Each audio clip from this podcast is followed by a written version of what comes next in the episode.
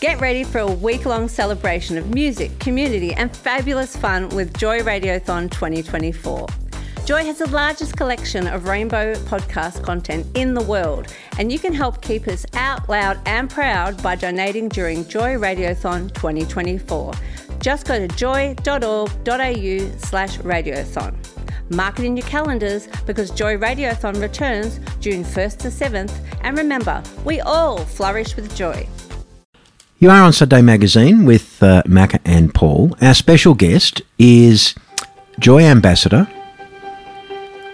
Let's start at the very beginning. Sorry, Sally. Julie, I love it. Joy Ambassador, Lord Mayor of Melbourne, directly elected Lord Mayor of Melbourne, Sally Capp, who I call Sally Von Capp. Good morning, Sally. And that's Good because you're a bit of a morning, Sound of Music fan, aren't you? I love a good musical. Can you get- can I you wish get- I could sing. Go on, was can all. you give us a couple of bars? The hills are alive. Go on, go on, give it a go. not. Do you want people to keep listening? Yeah, yeah. Go on, you've done it before. Go on. No, No. That particular song. The hills are alive. Yay. I'm flat. I'm flat. That's all right. Fantastic. That's I've a great- I've risen to the challenge. A great segue. How, how are we doing musical theatre in Melbourne, Sally? Is there anywhere in Australia you can get such a vibrant selection of shows? No.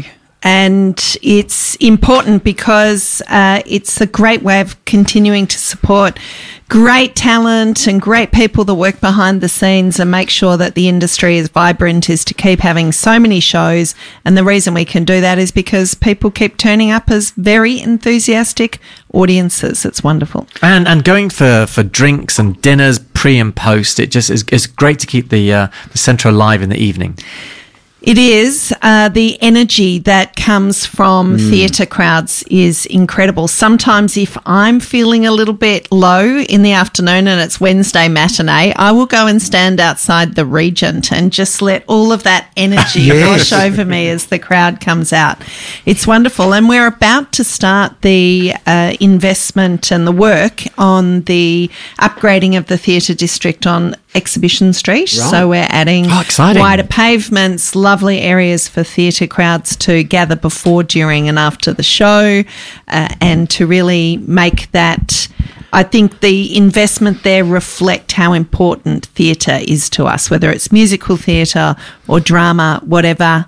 Uh, we absolutely love it. I mean, it's it's uplifting, you know. Yes. And but also it's a significant economic contributor to Melbourne and to Melbourne's nightlife. You know, Melbourne at night, the CBD at night is very different to during the day.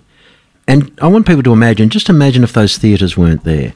Just imagine if they didn't, you know, if that district didn't have the support of the council, if it didn't have the support of the folk who run the theatres and everything. I mean, it'd be a bit dead, wouldn't it? It's a major part of who we are Yeah. as well, and uh, goes to our DNA. And it's lovely when international producers and directors and uh, artists come over and they really reflect on Melbourne in the same sentence as New York and London, Broadway and West End, and to be in that sort of company reflects Yeah. our standing internationally and and for us to appreciate that locally, I think is important. But as you said, it is uplifting. Our nighttime economy is going gangbusters. Saturday and Sundays are bigger crowds than we've ever seen before. People are really getting into Christmas, even with this crazy weather of ours. And uh, for us, we are very mindful of how much we need to respect and value theatre. And just while we're on the CBD late night loving, um, my parents are visiting, and uh, I sent them into the CBD, and they They're- were they're not 10 pound They, bombs, they were delighted. They were delighted to see all the lights on Town Hall, and just told me when they came back home just how festive it all looked. Oh, that's so so congratulations nice. to the team down there for pulling that Yeah, together. They've done a really good job, and we've got a whole lot of new decorations this year as well, and some great things to do. Whether you're into Christmas roller skating, we've got fantastic Christmas movie-a-thons at the Capitol Theatre, You're which you've be, got to You're visit. going to be roller regardless. skating? I think I will. Yeah. I think Can I will. skate? Can you? Not very coordinatedly, but uh, it's good fun. Talk about having a laugh. Yeah. Exactly. Uh, we've got a question from a, a, a listener here, Sally. Can you please ask Sally about the e-scooters, and I call it the CB and D. Um, this listener thinks they're a bit of a menace. He's almost been run over. So tell us about the e scooters. Because I know, for example, in Singapore, there's a little bit of a an issue with them. Okay, the living arrangements are different in Singapore, where in a lot of buildings they're banned because they catch fire. You know, the, the e-scooters. Okay. They well, they'd fi- be the private ones, pe- the ones that people oh, yes, have at home. Yes, not. I not the- can't comment on those ones.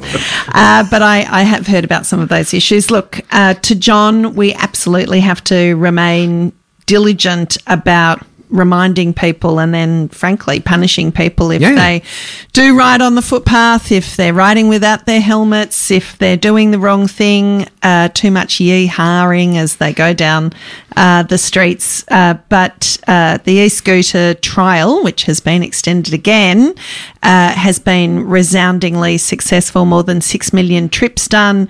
Uh, I've just been in Dubai at COP28, and I was able to report to so many people about the reduction in emissions because of uh, car trips uh, averted due to. Uh, due to e-scooter trips and uh, these uh, this form of public transport has become a really essential part of our transport network. Uh, we do need to make sure people are doing the right things, but there are lots of benefits to e-scooters, and we are seeing a proliferation of these programs right across the world uh, because they're well used and they have multiple benefits. But I do acknowledge that people doing the wrong thing Yeah. can be menacing, as John said. Uh, it's a constant part of our conversations with Victoria Police on how we can do better, with uh, with the Victorian government, but also with the operators, because we've said if they can't show ways of improving technology, Yes.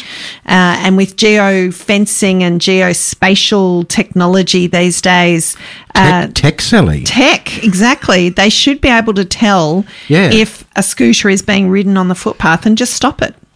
Because you, you know, I've had this discussion with Deputy Lord Mayor Nick Reece before. Yes. and uh, I think you know th- the geofencing and and everything. It's it doesn't always work that accurately because of you know uh, tall buildings and other things. Mm. But but at the end of the day, uh, I mean, they can stop the scooter being used outside the area that's allowed to be used. They Correct. can turn it off there. And they also know who the users are because you, have to, you have to log on, so Yeah. they'll know who the people are who are offending. Paul, this is a really good point because if John was to even take a quick snap or just remember where he was uh, at the time that behaviour happened, the operators and make a complaint to the operators, they can usually pinpoint it with unbelievable accuracy and then fine the rider. They are best placed to do that.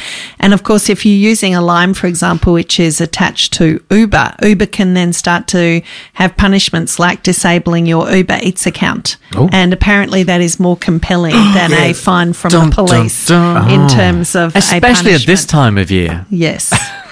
Now we've got a, another one here, and and uh, uh, Grant says, "Why would I come into the city with all the protests, constantly disrupting transport?" Well, Sally can't control the protests, right?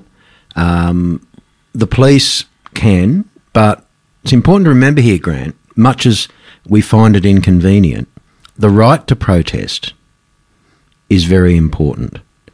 And if we get to a situation like uh, where the heavy hand of government says, no, no, we're not going to allow you to demonstrate, we could all move to Singapore. Where, you know, there's a little corner in a park, you can stand on a little box and wave your arms around.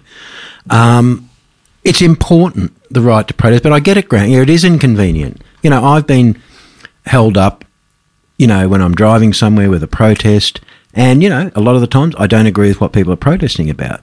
But, you know, the right to protest is very important. It's called democracy.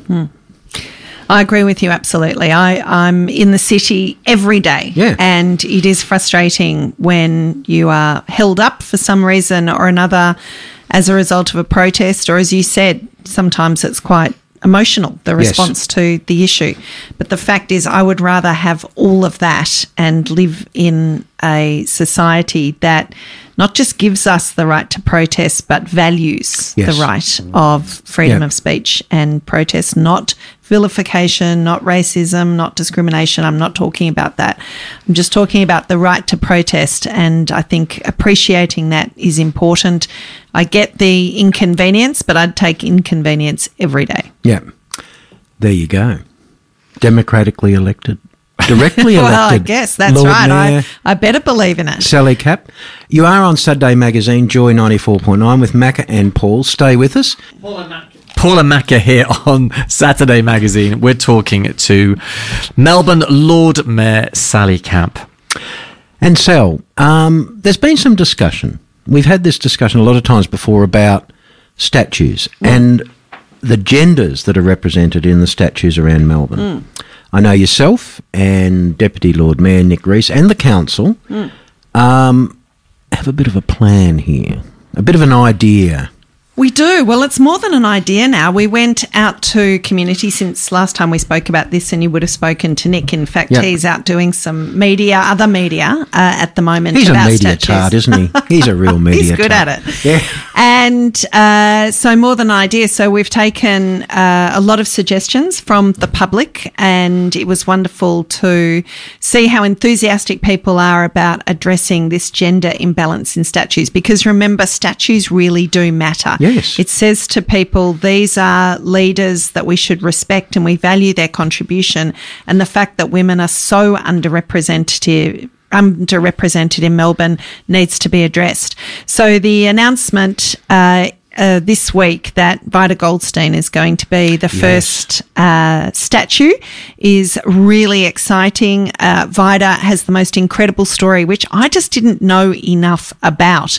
But she made us the top of the pops, the gold class in women's rights back in the early 1900s when she lobbied for and was successful in getting uh, the women's right to vote, which New Zealand had already done, but also Just, just before us. Just, just before, but the women's women's right to stand for office, Yes. and the two came together, and we were best in class around the world for women's rights at the time. And Vida and the suffragette movement here in Melbourne uh, were really held up as leading the way for women's rights around the world. And I know that Vida uh, and many women then went to influence the conversations happening in the UK, conversations happening in the US. In fact, I believe Vida went to meet Teddy Roosevelt and have a chat about women's rights.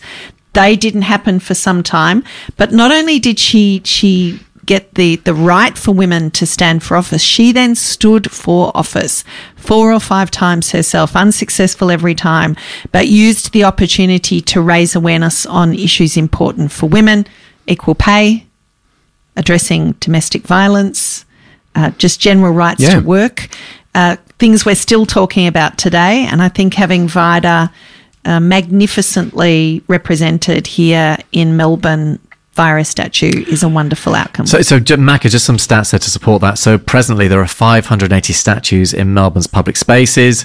Fewer than 2% of them represent women. And in the city of Melbourne specifically, 25 statues, of which only five are women. So mm. it's a great addition, Sally. Yeah. And where, where will that statue go? Still to be determined. We're finding the appropriate spot, but that will also You could put it depend on bo- what sort of shape and height. you could put it in a bike lane. Oh, Absolutely not. That's where the e-scooters go, the bike lanes. But of course, she's been recognised Hmm. by naming a seat in the federal parliament after her. Hmm. And of course, that seat is represented by a woman, Zoe Daniel. Yes. And so it's appropriate, not a statue for Zoe, but a statue of Vida to recognise her contribution. Yeah. But, you know, we recognise that contribution when we renamed the seat all those years ago. We did, but I don't think that has the same sort of mass it doesn't. It doesn't. No. appreciation or recognition. Hmm. But I think that was a very positive thing. Was. Yeah. Zoe the first woman to? the member for that seat, I think I don't she know, might but- be. Yeah, I think But she said she was. I Yeah. think they're great stories. Vida's a wonderful Melburnian, and she really created massive positive change in our society, Yeah. and she's deserving of the recognition. So we're excited about this. Great choice. Hmm. Message to come through, Sally. Next question for you. How did you enjoy the NGV Gala? Oh my gosh. Uh, trick question because I didn't go. Oh, I was going to go, and I'm so sorry to the NGV. the hottest ticket in town. It's become the biggest thing in town. But I was at COP28 in Dubai, Ah. uh, which was an absolute thrill and honour to be there representing Melbourne and to be part of Team Australia. Uh, talking about climate change and how we respond more quickly to climate change.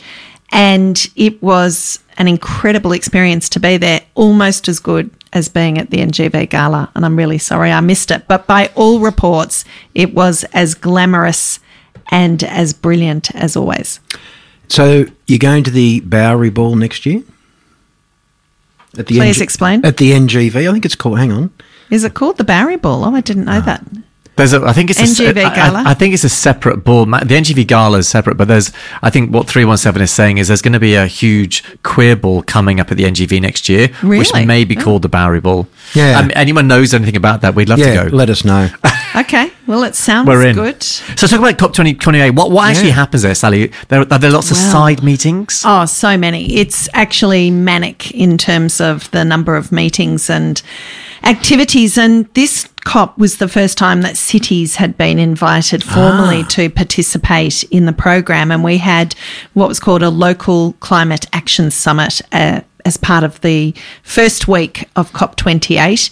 Uh, that meant that mayors from around the world got together, uh, lots of different speakers, listening to each other, learning from each other, I think is really important. And then we also were included in a lot of the formal programs. So I got to hear Modi speak and Macron speak and Kamala Harris speak. Uh, uh, John Kerry, uh, who's a special envoy on Oh, climate good. now. Uh, I had the thrill of doing a, a, uh panel with Hillary Clinton talking about wow. heat and, and the impact on on women. But I also got to hang out with. I mean, one morning on the train, I was sitting with Amazonians with all of their feathers wow. and face tattoos and and hearing their stories and uh, learning more about their experiences. Tiny NGOs that had made the effort to be there to really champion their causes around the world. But it's the biggest conference in the world. Seventy thousand people coming together to make a difference. Nobody talks about the science anymore. We've all moved on from that. It's about what we should be Oh, doing, don't- how quickly oh, we can watch, make it happen. You don't watch Sky News then? I did see Sky They News they was talk there. they talk they, they, they, you know they're they're climate skeptics. They don't think there is any science. Okay, well, there don't weren't any climate No. skeptics there. It was really about pushing and shoving each other to do better, to do it quicker, and to really make a difference. There are still lots of questions on how we can achieve targets more quickly. Uh, and it was terrific to hear lots of different views on that. But what I really did see as well is a lot of challenging to each other to say, actually, can we make this happen more quickly? To see Antonio Guterres up close and the way that he, in sometimes the most charming way, but also in the most forthright way, really challenges world leaders Yes. to set more ambitious targets and to uh, be uh, more focused, but also more generous in the way that they're allocating resources uh, to to really make a difference on climate change. Now, the city of Melbourne, uh, you'll correct me if I'm wrong here, the amount, the electricity that the city of Melbourne uses, is that 100% green? I think, It is. It's 100% renewable energy, and we achieved that by creating a power purchasing agreement for right. wind farms. And it is a model where we work with the private sector, universities, actually state government, as well as the big energy users in the city. And we've done two of these now, and it's reduced our total emissions across the municipality by 5% in one big chunk, Wow. which shows you what's possible. Still a lot of work to do, but we use 100% renewable energy for every street light in the city, uh, every elliptical in our gym, every barbecue is now electrically Oh, yes. charged. There you go. Uh, and and so Green this is a, a very positive thing. But as an organisation, we've still got some work to do. But importantly, really across our municipality and our targets are our municipality 100%. 100% renewable energy by 2030, zero carbon emissions net by 2040 means that everybody in the city has a role to play in achieving those targets. The other thing that was interesting about COP28 from our perspective was that the majority of our emissions comes from come from the built environment, so existing commercial buildings.